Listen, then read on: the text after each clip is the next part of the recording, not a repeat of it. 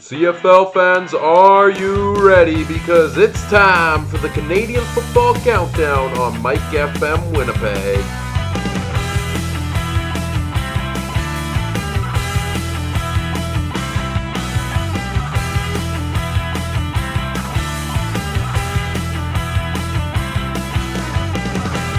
The Canadian Football Countdown starts now.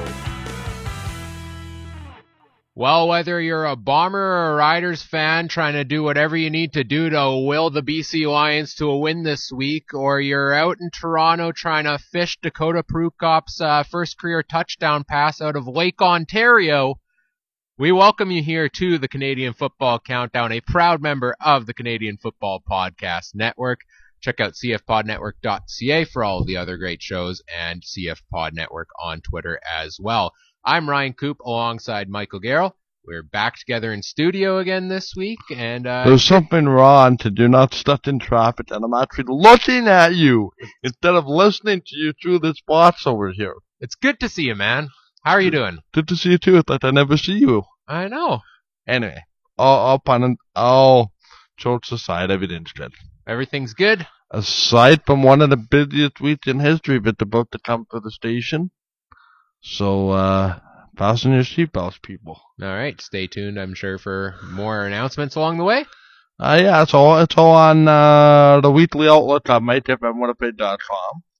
And, uh, feel free to bring me a coffee if you see me in the rain. That's the best way to put it. Sounds good. Um, final week of the CFL regular season. I'm I'm tearing up a little bit here because I'm so sad it's over, but it's a bit of a bittersweet feeling because I'm so amped up for playoff football. Here's the thing, Ryan. We are what, 20 weeks into the season now? Yep. I would argue that as disappointed as you are that the season comes to an end, I can't remember a playoffs where there has been this many storylines going into a playoff, particularly whether you agree to disagree with me on this, but I can't recall there being three legitimate football teams coming out of the West.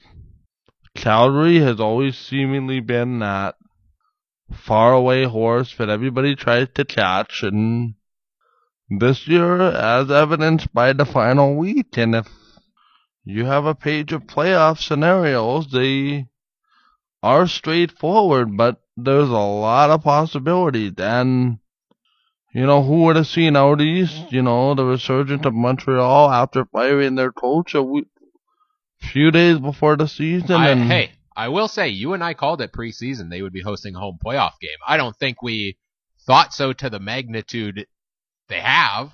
No, and I I expected it to be a slugfest to get there. I did not expect the Ottawa and Toronto to be as bad as they were. And heck, when Dane Evans went down in the sixth or seventh game of the season, or Jeremiah I mean Masoli. Jeremiah Dane Evans came in. And then Dane Evans came in. I expected, okay, you know, since you know Hamilton, they go 500, they finish 11 7, probably finish first in the West, right? Or first in the East. I, for one, did not see franchise record and a potential 15 win. 15 wins. 15! That shatters what, that's what, Calgary ish? Yeah. of the last couple of years 14 and 4, 13 and 5. I don't even remember a Calgary team but won 15 and 3. Maybe there was one of them. Yeah, there was one a couple of years ago, I'm pretty but sure. Two, three years 15 ago. wins in Hamilton out of the East. Granted, the East at Toronto and ha- and Ottawa, pardon me, and you can just pile up the wins because of that. Okay, we'll give them that, but Hamilton 15 wins, largely with a backup quarterback who is playing like a starter, who deserves to be an MOP candidate, He but a certain individual on his team is playing lights out. Yeah, yeah. Brandon Banks has got the nominee in the bag. Let, let's be real here. If Yeah. it wasn't, if it was questionable before this week, it's decided now. Brandon And then Banks- and now you have Saskatchewan who lost their quarterback in week one, didn't play well in week two, started 0 2. And you have them with Cody Fajardo, a journeyman quarterback, literally I don't want to say rising from the ashes because that's not polite, but rising up to give the Riders their, a shot at winning their first division title in a long time. And then you have an Ottawa team that started 2 0 that's won one game. You and I have talked about it. The mighty have fallen and fallen hard. And I, it's hard to feel bad for what's gone on in Ottawa because they have been spoiled. Granted, it's been, uh, it's been a soft division the last number of years, but granted, they've been to the Grey Cup three times now in their franchise. They just won it once. And now all of a sudden the bottom's falling out. Stories aplenty. Sorry for the rant, You, but you threw a lot at the window there, Mike. A lot of different pieces from a lot of different teams. So let's dissect it down one piece at a time it's, here. it's, it's kind of like you throw it against the wall and you see what sticks. And the stories are sticking. The stories are sticking. That, I, I think that's the episode, Episode title. title. There we go. Good job. Uh, you know, sometimes it's a struggle to come up with the titles. You know, after the show, I go and sit there for a bit. I have it all edited, and I would spend like ten minutes trying to think. Now, what did we say? What that was the best ti- title? Sometimes it just writes itself. So you got it there. The stories are sticking, and stick they will do. Uh, let's talk about the first one you mentioned there, the Hamilton Tiger Cats, fifteen and three and they're going to get to 15 and 3. Let's be real here because they're playing the Toronto Argos this week. The Very only re- the only way they won't get to 15 wins is if if Hamilton decides to sit basically all their starters. Well, yeah, which I mean, I don't think they, they, I don't think it'll happen because they have the bye next week. So yeah. Um if you're Hamilton, you have Dane Evans, you have his backup quarterback right now who Hayden Moore, I think it is. Yeah, Hayden Moore, got it right. David Mhm. Watford's in there, do short yardage as well. Do you sit Dane Evans in week 21 because Hamilton is the Grey Cup favorite right now. They're so well built as the entire team. Do you risk an injury to a guy like Dane Evans? Because if you remember, Hamilton was looking strong last year mhm. until Brandon Banks gets injured in week 20. And then the offense struggled a bit in the playoffs there. Well, granted, they did have the big game in round one against BC, but then they, flatlined against Ottawa. I'll answer the question this way. In my mind, it's up to Dane Evans what he wants to do. In the of things, Dane Evans does not have a lot of snaps in CFL. But would you subscribe to the theory that maybe he played the quarter and that's it? I, I, I could see something like that, yeah. I'll say this. Week 21, wrapping up the fantasy leagues, just put a random lineup together because Throw it at the wall and see what sticks. Yeah, repeat it yet again because who knows who's going to start? Who knows who's going to play the entire game, right? Uh, when it comes down to CFL fantasy in week 21, it's essentially a wash, and that makes things very interesting, Mike. We will talk more about fantasy pick'em later on in the show. Um, CFPN Fantasy League. Top four spots are locked up right now. I did lose this past week, Travis Kerr. I'm firmly in Graydon in second, so no pressure. But no, in- you didn't take Danny O'Brien this week. Oh, but I might this week. Well, you didn't last week. Well, no, because he was on a bye. Um, so I'm firmly ingrained in second place. Gives me a little bit of fun roster wiggle room for for week number we have progress, gentlemen. We have progress. Trotting Ryan out of questionable decisions has become a weekly job of mine. Yeah, but this week I'm going off the board completely. This week it doesn't matter. I might si- I might start all BC Lions just to will them to a win. Or why, why, why, why, why don't you do what our friend at Calgary does and just pick all Stampeders? Yeah, top eight spots make the playoffs. All eight spots are locked in now, but spots five through eight, there's still some movement there in terms of playoff positioning. Top four are locked into place. Welcome to the party. Congrats, Travis Kerr of the Tune Out CFL podcast for clinching first place with the win over me this week. A well deserved feat for him. And uh, Mike, in our fantasy challenge, uh, I told you you last week you gotta make the moves. You're 150 behind, but it's not too late to fall out of this. And you made up some ground this week, man. You beat me by over 100 this week, put up 240 something points, the highest total out of any of us all season. The Riders went off, your Stampeders went off. Mike, you are just 50 points behind going into week number The 21. problem is, I would have rather have been 50 points behind last week, or two weeks ago, going into this last week, and not because I put up the big points, but because there's so many lineup questions with, like you said, who's gonna play, how long, and luckily my roster is constructed of teams that have a lot to play for, so we'll see where that goes. We'll see what happens. Can Mike, after trailing all season long, take the win out from under my feet in week number 21? Uh, we'll we'll do our fantasy trades and our CFL pick'em later in the show. Um, this Hamilton Montreal game. Do we know Montreal sat a lot of their starters? We know that uh, Vernon Adams only played a part of the game and then got replaced by Matt Shiltz and then later Antonio Pipkin. Uh, we both assume this is going to be a matchup we're going to see in the East Final between Hamilton and Montreal. What did you make? Do you have any takeaways from the game this week? Uh, how how much do you take away from what you saw?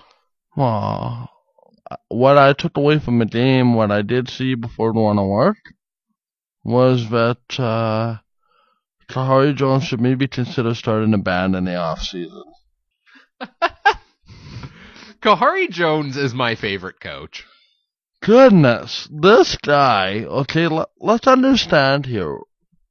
Montreal has nothing to play for as far as positioning, but Khari Jones embodies, as do other coaches, what the CFL is. A fan friendly, fan engagement lead.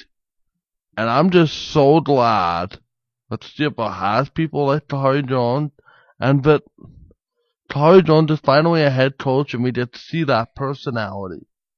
There was that game in Winnipeg the week of the snowstorm. Where he was dancing all over the field. Dancing all over the field and he's showing football like he did still play. CFL needs more Khari Jones. Let me pitch this grand scheme to you here. 2020 Grey Cup halftime show. Khari Jones. The guy can dance. He can play the air con- guitar. What can't he do? I'm sure he can belt a tune. I don't think he wants to be in the halftime show because I think he wants to be the show for four quarters and possibly more. Why not? I'm sure he can do the halftime show in between. Maybe. but I'll pitch this to you. I know this is far fetched, but wouldn't this be something? Say the Bombers don't win the Grey Cup this year, which, for all intents and purposes, we'll get to that in a minute. It's probably not likely, assuming they finish third enough to win two road games. Wouldn't it be cool? Khari Jones, coach of the Bombers, first Grey Cup since 1990. Yeah, I mean, yeah, Khari Jones is out of a contract after this season. Montreal better to be doing everything in their power to try to get him back under contract. And I'm not saying Mike O'Shea gets fired. I'm saying Mike O'Shea goes to Toronto. Can you just imagine this after all of the turmoil through coaches, quarterbacks, everything that Montreal's gone through since Anthony Calvillo left? They finally have a successful head coach who might be who might win coach of the year and Khari Jones, and then they can't get him extended in the off season, and uh, he goes somewhere else, and they have to go straight back through this coaching carousel. Like, could you imagine if this happens? Here's the thing. CFL owns the team right now, right? For now, The CFL should make a executive decision and sign this guy to a contract. Because I hear from various CFL people, if you believe these CFL people, that the Lightnow brothers are going to have some stake in the Montreal Alouettes. And they love the guy. Aren't you talking to prospective owners about Khari Jones being your coach and signing him to a contract ASAP? you, you have to, right? Uh, Because Montreal cannot take two massive steps forward, such as what this year has been, and then all of a sudden, basically reverse course and wall all the way and take four steps backwards. It, it it doesn't work like that, unfortunately. from this game, maybe a bit of a takeaway. You know, we were interested to see what this matchup was going to be because these are the two heavyweights out Mhm. east. I think it shows that maybe that playoff game's not a gimme for Hamilton. It's not. It's not going to be easy to go into Mon- to Hamilton in a playoff game and go and win. Let's be clear here. But Montreal, I think we've always kind of assumed the whole way. You know, Hamilton's the clear favorite, but Ah. don't count out the Alouettes. And I'm so you're finally subscribing to what I've been saying the last couple weeks. Well, I've always subscribed to it. I just think Hamilton is by far and away so much of a favorite right now to win the Grey Cup just based on how they're built. How did the game change on Saturday? And we'll never know the result of this. Khari Jones deserves some real credit. Because as you remember, he took VA out of the game. Tied at 14. VA was rolling. Montreal's playing for a playoff spot. VA's not coming out. He was on fire. It took some stones to sit him down in a game like this, but Khari Jones had the bigger picture, man. He knows three weeks, three weekends from this past weekend. He knows very well that all roads to Calgary go through what's in front of him. So why just keep some of your playbook wrapped up and don't show them everything? Absolutely. And, and to me, Hamilton made a huge mistake. Why? To me, they've shown that everything goes through Dane Evans, that defense, and Brandon Banks. Was there really a need to play Brandon Banks in that game? Probably not, but uh I know he cemented his MLP status, yeah, he also said his but I'll tell you what, did this season mean anything if they go out on November 17th and Montreal goes in there and beats them? Well, I don't know because I agree. I get where you're coming from on that. That okay, you didn't. we- You know, what's the point of having such a great season if you didn't win? Like, go back to the Patriots' perfect season. They don't win the Super Bowl that year. Espe- especially knowing that you have to beat this team again. But at the end of the day, whether you go on to win the Grey Cup or lose in the playoffs, if you're a Ticat player, if you're a Ticat coach, if you're a Ticat fan, you're looking at this season saying, heck yeah, my team just set a franchise record. Never before in the team's history has it won this many games. Think of Mike, how many bad years in the early 2000s the Hamilton Tiger Cats went through. I know you get the feeling of we had this amazing season. You're so close and you still It- it's fall an through on empty it. feeling. I mean, put it to you, and I, I don't wanna, I don't wanna, you know, I'll, I'll say this because I think you're okay with me saying this. You're a Tampa Bay Lightning fan. Yes. They won the President's Trophy how many times? That I don't know off the top of my head. Enough times in the last number of Yeah. years. 62 win season last year, tied the NHL record. And what happened in the playoffs? Swept in four games and it sucked and I'm still not over it and I hate you for bringing it up. Thanks a lot, Mike. Ticats fans will feel the same way you feel. That's fair. You know what? That that that's a fair assessment. Because yeah. You don't win Grey Cups in September and October and early November. But to me, to just like it, it just maybe I'm overplaying this, but I don't know why you would show your identity to a team that is probably going punch for punch with you in the last quarter of the season as far as wins. So, take a few. I'll I'll say this. I, I get where you're coming from with the comparison between Hamilton and Tampa Bay, and yeah, but I, I think it's a little bit different in the sense that yeah, Tampa Bay nobody expected them to get swept by Columbus in the first Right. round, right? Like yeah, that one still stings because your team is going to my team is going to be known as one of the biggest collapses of the past decade for like years and years to come. Like you win 62 out of 82 games in a season. What happened to Calgary? 15 straight. wins, 14 wins. the thing that I think is different here is you have the Hamilton Tiger Cats, But you have Montreal, you have Calgary, you have Saskatchewan, you have Winnipeg. Heck, I'll throw Edmonton in there. They could surprise us in the playoffs. Like, you have all of these teams that have also been playing really good this season. And sure, they've had their flaws at times, but it's not that drastic of a difference to me. I I think my issue more becomes, and this is my issue with what happened. I have an issue that those guys played the whole game. Oh yeah, I don't think they should have There, either. there was no reason for that. No. That that's where I'm coming at with it. Is there a reason to put Brandon Banks in the game when he's got well over a hundred yards and a couple touchdowns? And quite honestly, if you lose fifty to forty nine or you win fifty to forty nine, it's two points, but I don't know.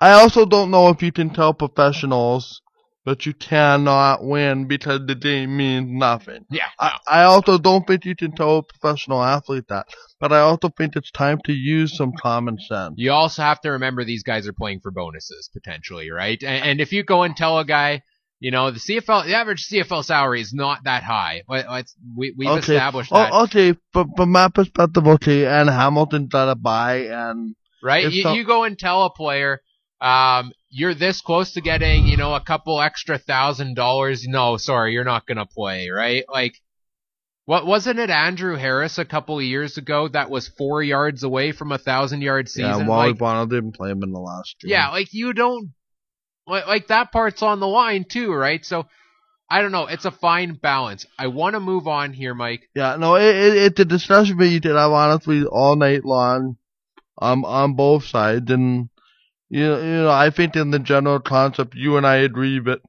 maybe the whole game was a little much. Probably yes. Uh, let's talk about the Friday night thriller. First of all, we got a lot of great games this weekend. Mhm. A couple walk-off homers. That great game between Hamilton and Montreal. Uh, Friday night, Calgary comes into Winnipeg. Bombers pull out the last second win, keep the home playoff game hopes alive. I think the storyline here is obviously Zach Collaros. What did you think of how he played? Um, a lot better than I would, uh, for a guy that hasn't played in 19 weeks. Um, I think Doug Brown said this. If he could throw for two touchdowns and an interception and about 200 yards, regardless of the result, it would be a success. Um, this was success taken to a whole new level. Um, to me, that was absolute magic with the Zach Collaros avoiding the sack, running in a circle. Throws it to Darvin Adams on the goal on the tip of the end zone. And, it made me rethink about the whole scenario about Darvin Adams' usage. Maybe he's being underused because the quarterback skill set doesn't fit a lot of those receivers catching balls, right? I mean, Chris Streveler oftentimes did not throw a lot of accurate football, did not throw the football a lot. So everybody's receiving yards took a hit, but to me, I just saw something. It's no knock against Chris Streveler, because I think he's done an admirable job, given his experience and everything else. But I just saw something that motivated the whole team to a level that I haven't seen in quite some time. And I, I think Collaros' story plays into that, right? Like, was I worried when he took that big hit from McManus? yeah, I was. I was like, are you kidding me? But I honestly think that Zach Collaros needed that hit, as sad as it sounds, to get rid of any fear of, oh no, it's gonna happen again. And the other side of it, and I heard this argument too going into the week, the hit that Collaros took that had the concussion, people say would have concussed any football player. Okay, I subscribe to that theory, but if there was a feel good story of this week, it was number eight in a Winnipeg Blue Bomber jersey doing exactly what he's supposed to do on that game winning drive and hence I'll the title. Game manager Oh no, we're back to this again. We're back to this. But I'll tell you what, he looked an awful lot like Matt Nichols. You know, Five yard out, second and short, third and one, okay, you bring the backup quarterback in. And McGuire got some big yards. mm-hmm. Now it's time to start Zach Collaros in the playoffs. And you run that little package with Streveler in the game, presuming he's healthy. And you do that Nichols Streveler kind of combination, but it also speaks loudly to what Zach Collaros is as a person. I know I'm rambling, but this is really exciting me. When a guy can come in practice for one week with the number twos, then practice with the ones with the starters for two days and play the game that he did. Granted, of course, Calgary dropped two interceptions, and he probably wants that one one interception back. But the Bombers won the game and have everybody fainting, Claus himself, the Bombers themselves, for their mental state of the team that we can win a game with this quarterback, that changes the whole dynamic. Well, I'll butt in here and I'll say I was very confused watching this football game because it was like every down when we were on offense, like I was like, oh, where's the quarterback running now? Oh, wait, he's still in the pocket. Right? Because we've, it feels like Matt Nichols has been out for so long and Chris mm-hmm. Streveler has been there for so long. Second and short. I'm already looking downfield to see where Chris Streveler's running, and then I have to go, oh, wait, Zach Collaros doesn't run. Right, I forgot. Oh, he's still in the pocket. Uh, yeah. And, you know, I, I, I'm slightly more critical of his perform. I, I think he did a great job. I, I do. Uh, You have to remember, he practiced two times. The first practice was an hour. That's it. The next practice was closed, so I'm presuming it was an hour to an hour and a half. LaPolice's offense is not easy to pick up. You gotta give guy some credit. oh, I, and I'm doing, if you let me finish my point here. yeah.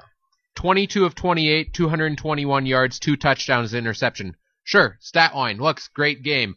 Some of his throws he made, that one to Darvin Adams in the end zone, heck of a play. Rasheed you know, Bailey too. uh, yeah, athletic plays. Uh, I didn't expect him to be able to escape the pressure like he did on some of those plays to get outside and make that throw. Like, yeah, that was a heck of a play. I'll give him that. I just want to play the devil's advocate here and say, how different are you and how different am I looking at this game if those two interceptions happen? Because they were straight into the hands of those Calgary Stampeders defenders, including one that was at about the 10 yard line. He catches that ball, he takes it in for a pick six. Calgary wins this football game. Hindsight is 2020, Yeah. but how different are we talking about Zach Collaros' first start with the Bombers and our feelings of the Bombers' chances going into the playoffs if the Calgary defenders just wrap up their hands around those balls? Then you're looking at three interceptions, including a pick six, that will you know cost your team the game there. Like yeah, I understand the point. I, I, I think he played good, but I think Collaros also got lucky. Is is that a fair assessment? No, it's it, it's a fair assessment, but I also think honestly that this game went much more and meant much more than the result on the football field. Oh, for sure. We kept a quarterback healthy for a game. He knows he can play a, a game. He got his confidence back. Winning the game and the game winning field goal and everything that happened with that is like a script that you couldn't script out of a movie. By the way, this is uh, Justin Medlock's first time kicking a home walk-off field goal for the Bombers, which is absurd to me. Maybe it's just because for so many years we lost those last second drive games, right? Mhm. And it's funny because I was watching this game and I, I did not get to go to this one. I was at a social Friday night, so I didn't get to go to the game. Social social was fun. First off, did somebody spoil the game for you? no. So you had no idea. So okay, do you have a sec for a funny story? Yeah, yeah. So no, nobody spoiled the game and turned off all the notifications on my phone Friday night. Was out late Friday night. Got up Saturday morning. I was trying to look something up in the browser on my phone. Oh dear me. but I had my C I had CFL Pick'em still like as the last tab I had open on my oh phone, no. and I recognized that when I was about to go type the URL, and so I block my phone with my hand a little bit. Yeah. I go and type in the average uh, address. I hit go. Well, before the new website loads for a Oh little no. sec, You moved your hand. you see the current one, and I saw a check mark in CFL Pick'em next to the Winnipeg Blue Bombers. Now, I so I th- I I was like, well, crap, I don't know the score, but and I did pick the Bombers to win, Mm-hmm. but now I know the Bombers won, and it was like, okay, well, this is still going to be a fun and exciting game to watch. All of a sudden, we're getting into the fourth quarter in this game, and I'm starting to think to myself, wait a minute, does the check mark mean the team that won on the CFL Pick'em website, or is that just the team you picked?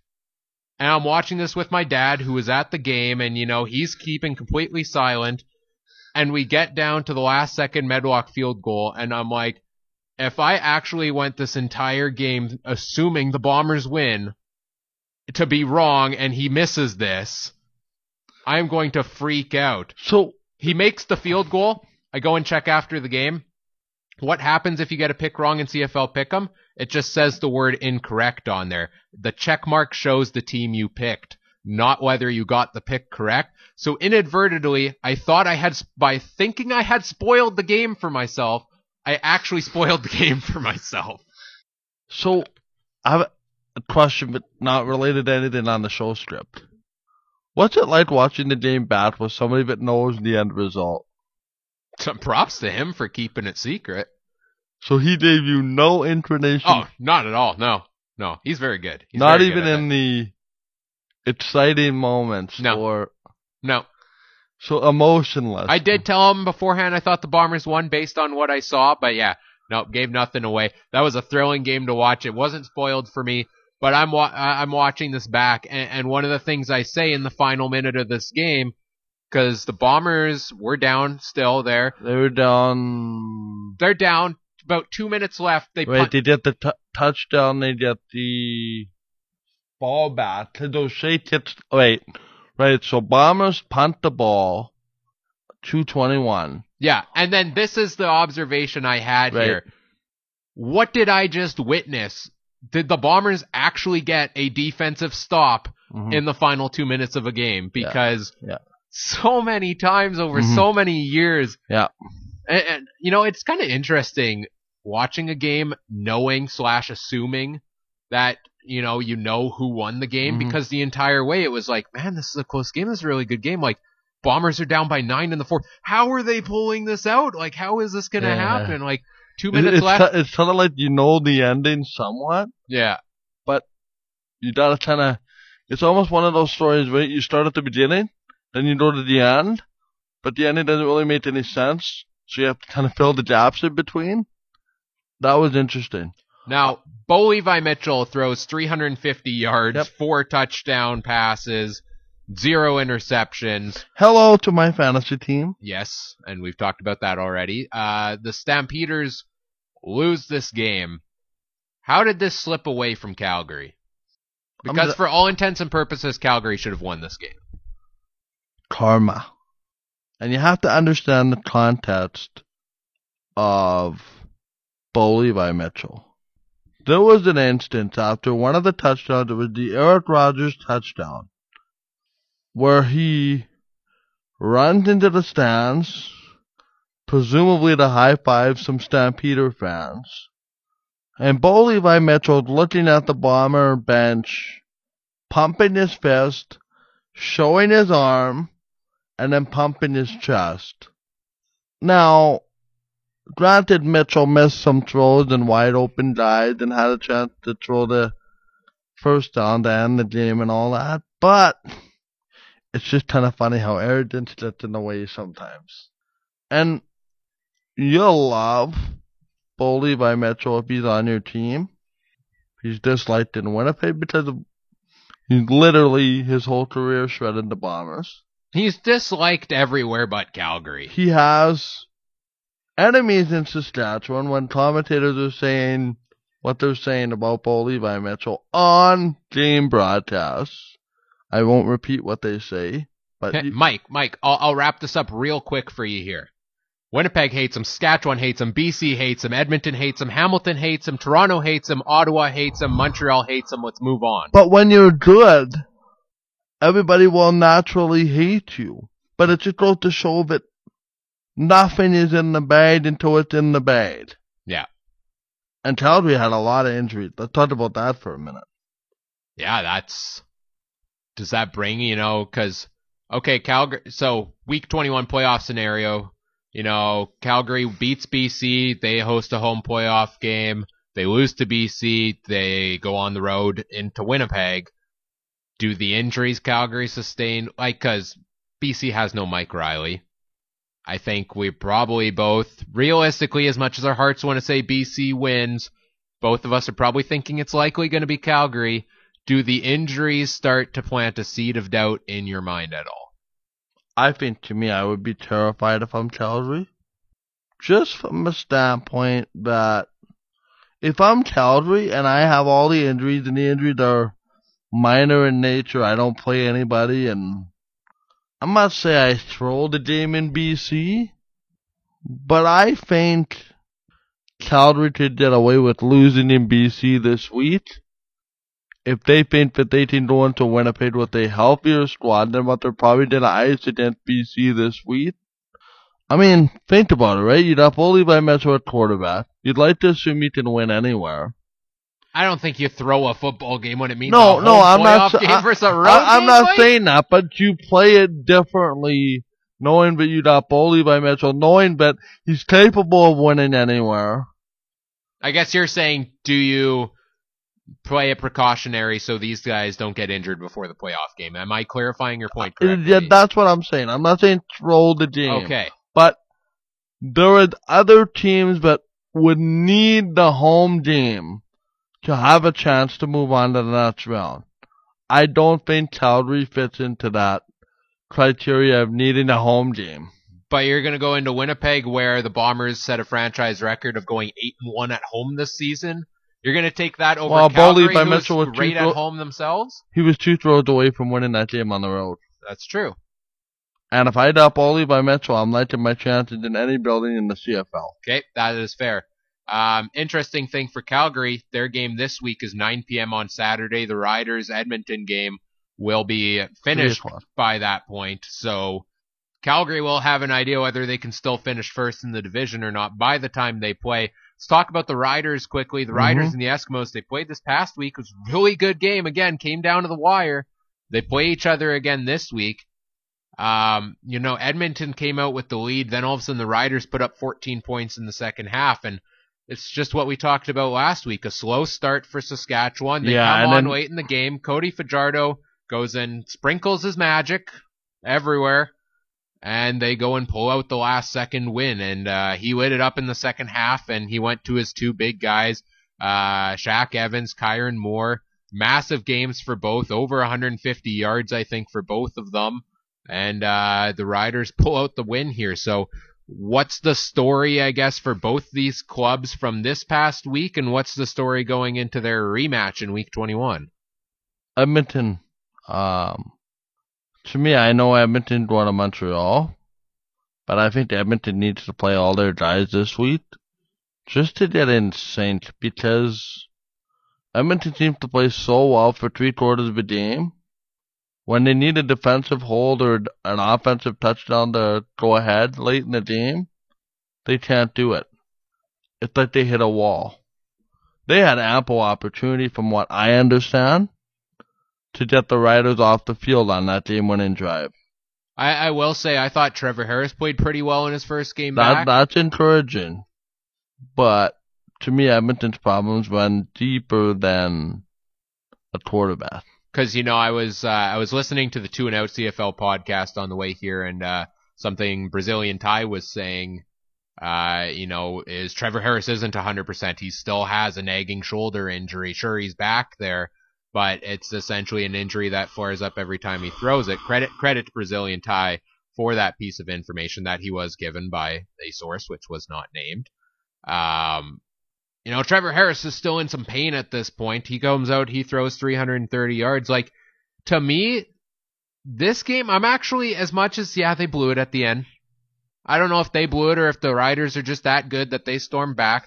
But this game maybe gave me at least a bit of help, hope for Edmonton in the playoffs because I was ready to write off the uh, Eskimos going into Montreal. I, I, I was ready to say Montreal will bat the truck up on Edmonton in that Western or Eastern semifinal and just obliviate them by 30 plus But maybe points. there's some hope for them. And I'm interested to see, like, CJ Gable didn't play in this game. I'm interested to see if, I don't think he'll play next week. They're going to want to get him healthy for that playoff game. I didn't know CJ Gable hadn't seen snaps in a while, and Do a dual back system because Shaq Cooper's playing great. yeah, Shaq Cooper will be a starting running back somewhere in the CFL next year. but Bold here- prediction. Here's my argument for that, though. CJ Gable, Shaq Cooper. Who would you rather have in the lineup? Both.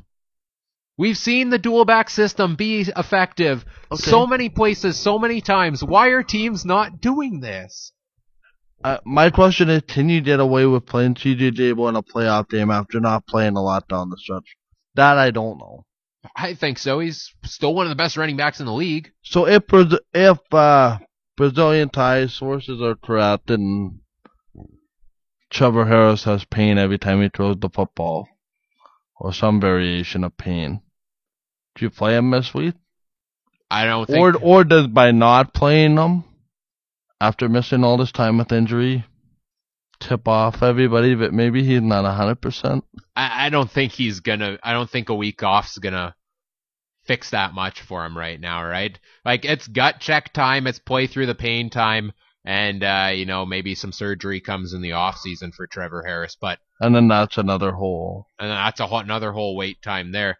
Um, but yeah, I thought Edmonton hung around. I was shocked when I looked at the score and it was you know fourteen nothing early for the Eskimos here.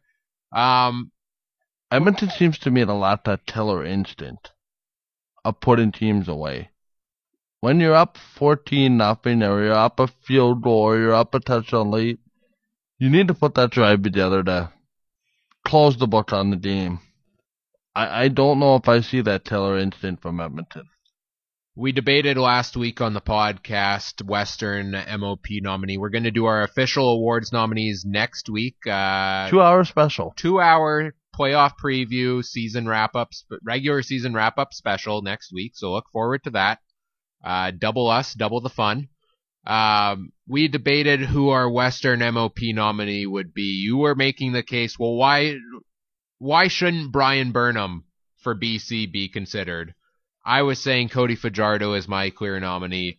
Does this sway you more in Cody Fajardo's corner, Mike? 25 of 35, 429 yards, two touchdowns, no interceptions this week. Like, it's incredible to me that this guy has done what he's done this year. Wasn't it interesting how Stephen McAdoo, the offensive coordinator, had very little trust as far as throwing the ball in previous years. I wouldn't want to say they were a Chris Streveler-esque kind of offense where they were refusing to throw the ball because they didn't believe that Brandon Bridge could throw the ball. They didn't believe that David Watford could throw the ball. Going into the season, I thought the topic of discussion in the Rider Nation was we going to come out and, and I'm paraphrasing, of course, we weren't going to come out and hot and shot and throw for 350 yards a game and two touchdowns. But yet they've come out hotting and trotting and maybe William Powell has something to do with that. Yeah, I, I, I don't, like, I, I'm speechless because as far as wrong predictions go, and I've had some bad ones. I predicted the Argos to win the cup again last year, and they won four games or something like that. So that didn't go according to plan. But we both had the Riders finishing last. Most people had the Riders finishing last. Now all of a sudden they're at, you know, tw- 12 and 5, potentially 13 and 5, first place in the West Division, right behind Hamilton for first place in the CFL. So what a season it's been so far for the Riders. And I think out of the three teams in the West, this team might be the most well geared up going into the playoffs because they have the hot hand right now and Cody Fajardo on that offense. We haven't even seen a lot of weeks William Powell dominate a game like we know he can. Uh, if it gets to cold, slippery, you know, November football, I like William Powell's chances. Uh, that defense for Saskatchewan is relentless. Uh, some of those guys back there, and they and they have guys on special teams that can make plays. We had we saw Brett Lauther make a last second, you know, walk off field goal again this week. So, yeah, the Riders picked up a key win this week. The Riders also now control their own destiny. They beat Edmonton again this week. They will lock up first in the West Division. Question for you, and I'm going to steal this from a Rod Pedersen show in Regina. 30 second answer. Of the following four free agents, which has been the most important for the Riders? Cody Fajardo. Powell, Cody Fajardo, Fajardo. Mwamba, or Micah Johnson?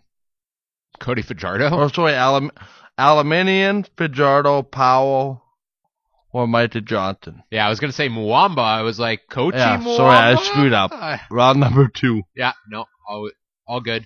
Uh, well, certainly they've all made an impact. Like Elimimian's been a heck of a pickup on defense, and it isn't Ed Hervey looking a little foolish right now for the Mhm. comments he made about you know Elimimian. Uh, a few BC general managers are looking foolish. yeah, um, but it's got to be Cody Fajardo, right?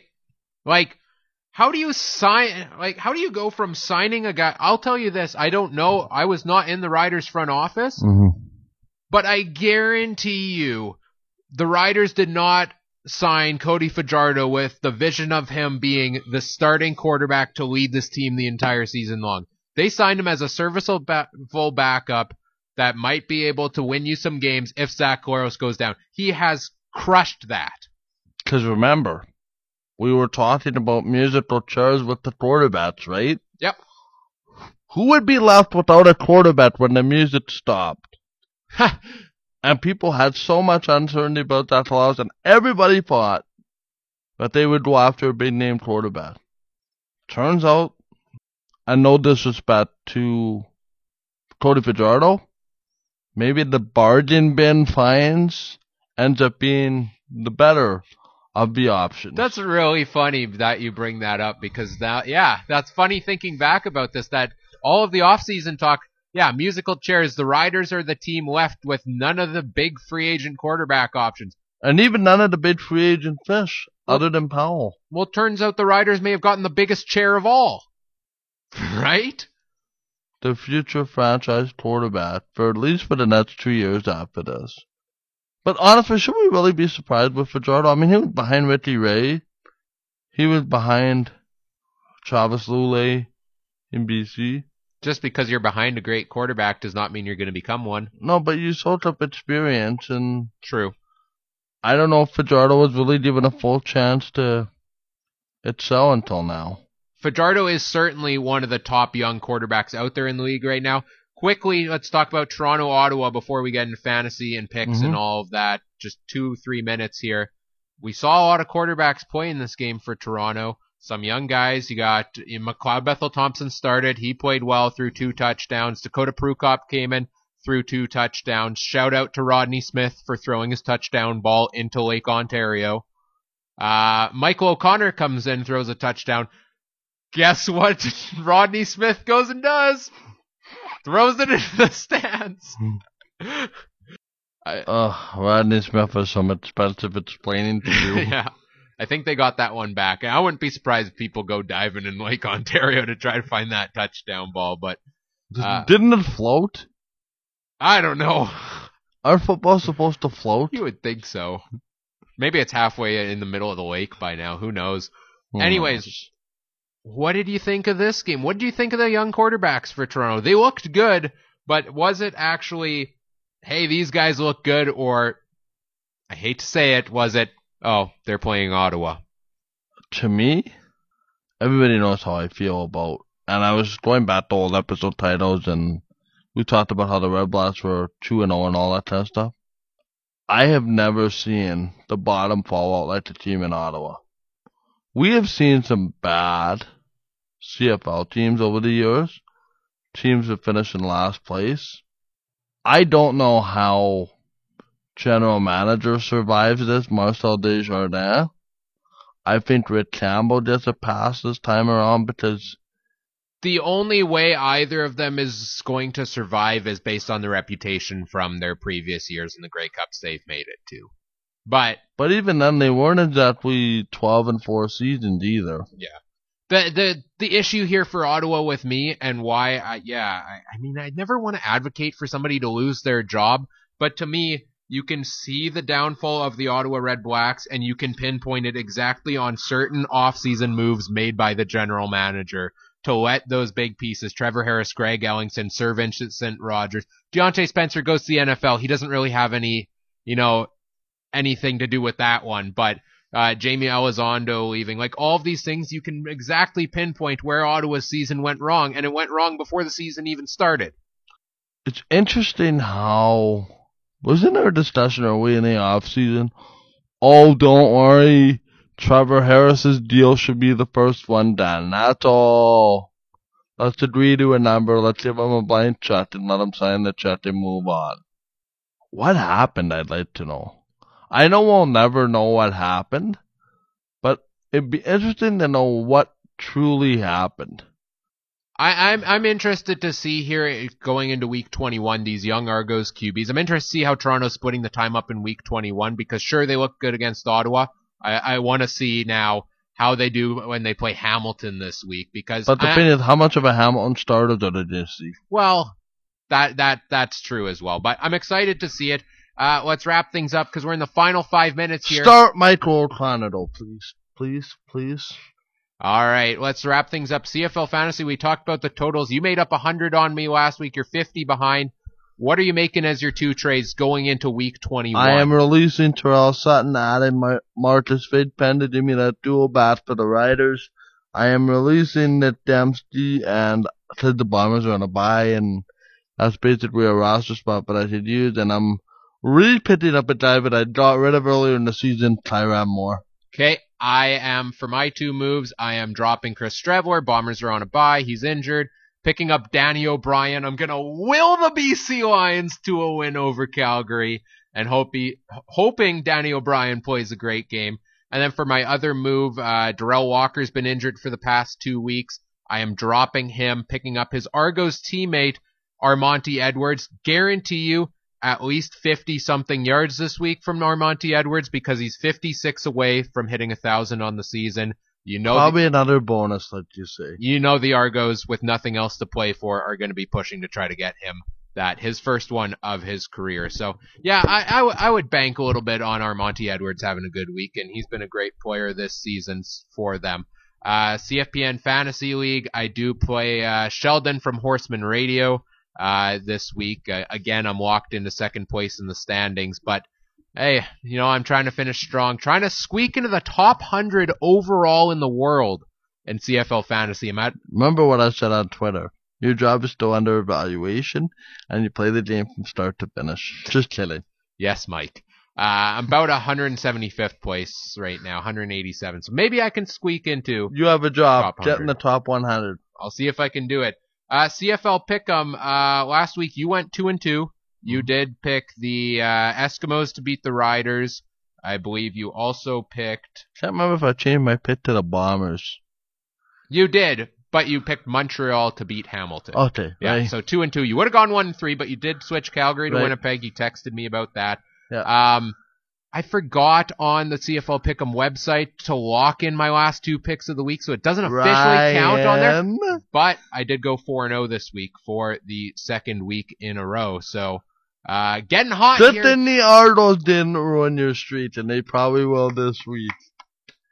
Wait for it. Yeah. If if Toronto beats Hamilton in week 21 to ruin my streak, screw that. Um, okay, quickly, two minutes here. Picks, uh, Ottawa hosting Montreal, uh, on Friday night. I'll take Montreal. I don't think. Yeah, I'm gonna take Montreal's backups beating uh, Ottawa starters. Sorry. Uh, Saskatchewan hosting Edmonton, the rematch from last week. Generally, I pick the split, but I'm going to take the Riders at home with a lot to play for this week. Yeah, I agree. I think the Riders backed up the truck on Edmonton, a team, but I would suggest should rest some players for that crossover game. Trevor Harris being one of them, but that's just me. I expect the Riders to win by 17. Well, I think it'll be a closer game than that. But uh, Hamilton hosting Toronto, like we said. How much is Hamilton going to play? How, how many guys are is Hamilton actually going to play this week? Is what intrigues me here. But I think uh, Hamilton's such a deep team that even if they start their backups, for the most part, I think they can still pull out a win over the Argos. I'm taking Hamilton. I'm picking Michael O'Connor to throw a game-winning touchdown. Argos. Assuming he plays. I think He will. Yeah. Okay, you're taking Toronto to prevent Hamilton from that 15th win. And final game of the week, uh, Calgary in BC facing the Lions. My heart says BC. My head says Calgary's got this one. If Mike Reilly's in there, it's a different story. But uh, I'm going to be willing BC to a win, but I'm taking Calgary. Yeah, let's be clear. My allegiance lies with BC, but uh, the real side of me says Calgary. All right, that does it for this week's show. We'll be back two hours next week to preview the playoffs. Playoffs? Playoffs. They're talking about the playoffs. Yes, we next are. week we're talking playoffs here on the Canadian Football Countdown. Follow us on Twitter at CFC on Mike FM. Uh, we are a proud member of the Canadian Football Podcast Network at CF Pod Network on Twitter for all of that. For Michael Garrell, I'm Ryan Coop saying thank you for listening and tuning in as always. Uh, we'll catch you next week and enjoy the last week of the regular season. Bye.